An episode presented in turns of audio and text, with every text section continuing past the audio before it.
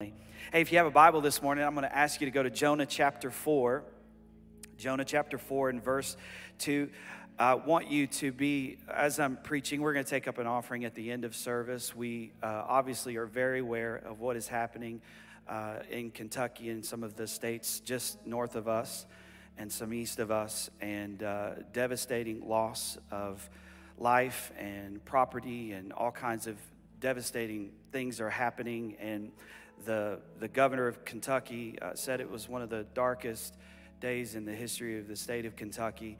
And uh, so we obviously are going to do our best to reach out. Franklin Graham's team is there right now, Samaritan's Purse, and they're evaluating the situation and how they can help. And so, whatever you give today, we're going to make sure goes uh, directly to Samaritan's Purse. And then we'll be trying to find local churches uh, that we can help rebuild their facilities and get what they need to continue to have service and that type of thing because it's important to us. Um, we've realized over this past year and a few months now how important it is that we gather. And uh, you hate to see some of these churches who are just coming back together all of a sudden unable to, to gather anymore. So if we can put them in a, a school or, or you know some larger house or whatever we're going to help them help them do that. So pray about what you could give today. And then at the end of the service obviously the buckets will be up here and you can anytime during the service you can give online. And i also want to before we get into the message i also want to pray because i think last weekend we finished our last growth track of the year. Was it last weekend? Yeah so last weekend how many people joined? How many is that for the whole year it's 200 some people for the whole year have become a part of Calvary Church and are serving and ministering and leading here. We're so thankful for that. And so, if you took and finished the class last week, would you please stand if you're in this service? There'll be people in this one and in next service. If that was you, would you stand up? We see, we see, we see. Come on, stand up. Awesome. Awesome. Let's put our hands together and just welcome them. Amen. We're so glad you're here. And I just want to say a prayer over you. You don't have to stand back up or anything like that. I just want to pray for you. If you saw anybody around you stand up, would you kind of just direct your hands towards them? This is just a church thing I've done my whole life. I don't really even understand why we do it. I just, I grew up in a tent with some wood shavings and a Hammond B3, so this is how we did it. So just stretch your hand forward. Father, we thank you in the name of Jesus for these families that have made the decision to become a part of Calvary Church. And we pray blessing over their life in the name of Jesus. What we ask is that, that your faithfulness that's been on this house for over 35 years now would flow down into their home. And God, that every dream that you have for their life, they would fulfill it in the name of Jesus. We pray that you would prosper them in every way.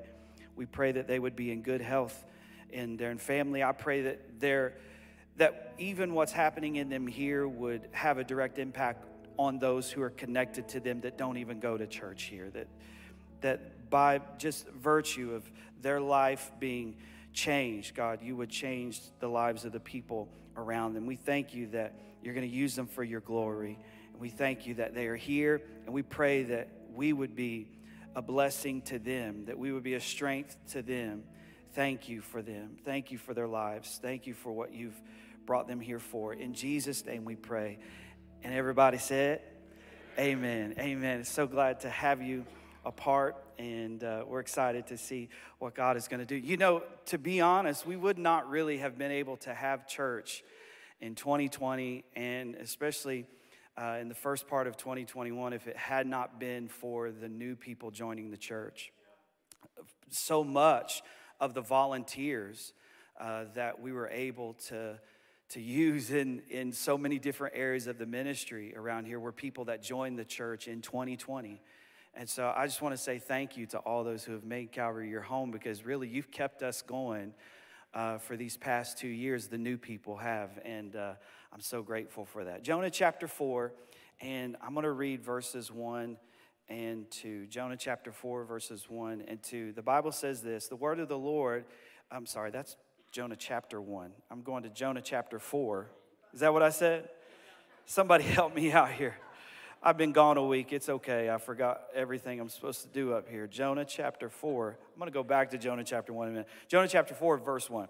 But Jonah, uh, but to Jonah, this seemed very wrong, and he became angry. And he prayed to the Lord, Isn't this what I said, Lord, when I was still at home? This is why I tried to forestall by fleeing to Tarshish.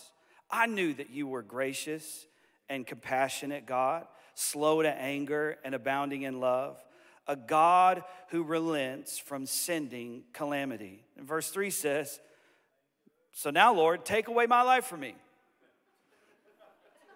For it is better for me to die than to live.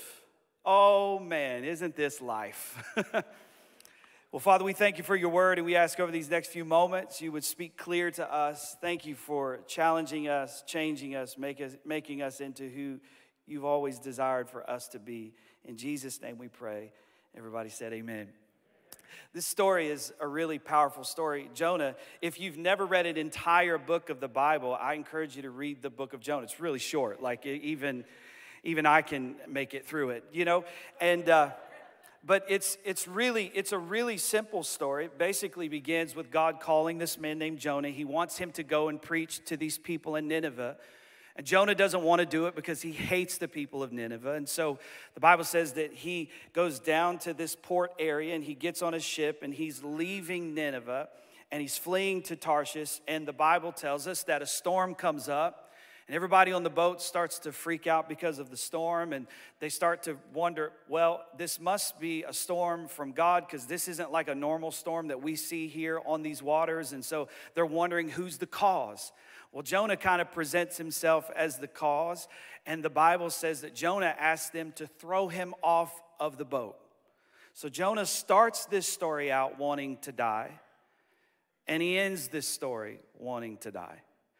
So they finally end up throwing him over the boat into the water. And the Bible says that the Lord prepared a fish. Years ago, my dad wrote a book uh, uh, called A Whale Named Grace a whale named Grace. And I remember somebody came up to him one time and was like, Well, the Bible doesn't say it was a whale. So technically, if you know, if you go into a whale, the acid in the stomach would. And I'm like, this whole story's crazy. It's like when my wife was watching The Avengers and she looks at me at one point and goes, That could never happen. I'm like, That's the point of this whole movie. None of this could ever happen.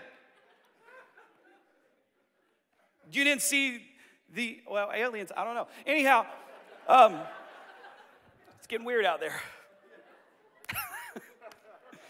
I'm back. Um, but this story is such a powerful story. So the fish swallows him up for three days. He's praying and he's talking to God, and he finally says, Okay, God, I'll do what you've asked me to do. The Bible says that the fish vomits him up onto the shore he begins to walk through the city and he preaches repentance. He preaches and tells them that judgment is coming in 40 days if they don't get right with God. So they decide to get right with God.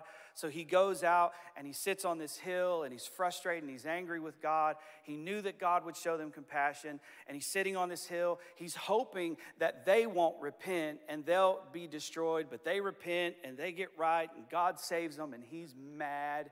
And so here in Jonah chapter 4, he prayed and he says, Lord, I knew you would do this. I want to ask you this question today Can God be trusted?